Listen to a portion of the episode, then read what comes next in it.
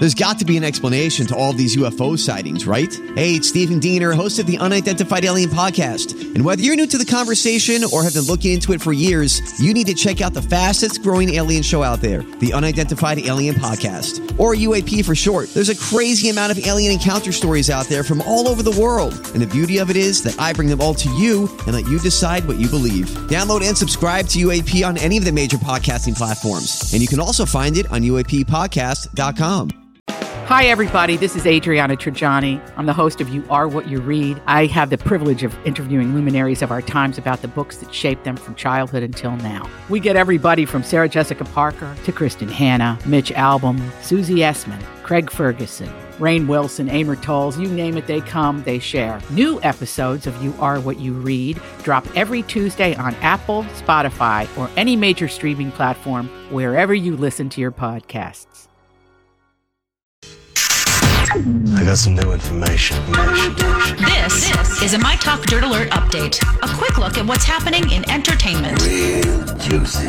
On My Talk. My Talk. Tell me something good. Good. Bad Boys for Life had a record breaking good weekend. It's a long weekend, so the final tally is not exactly in, but so far it brought in $68 million. This makes it the second big, biggest January debut of all time behind American Sniper. That movie opened with $107 million. Uh, Bad Boys 2 opened with 46 million back in July 2003, and that was over a three-day weekend as well.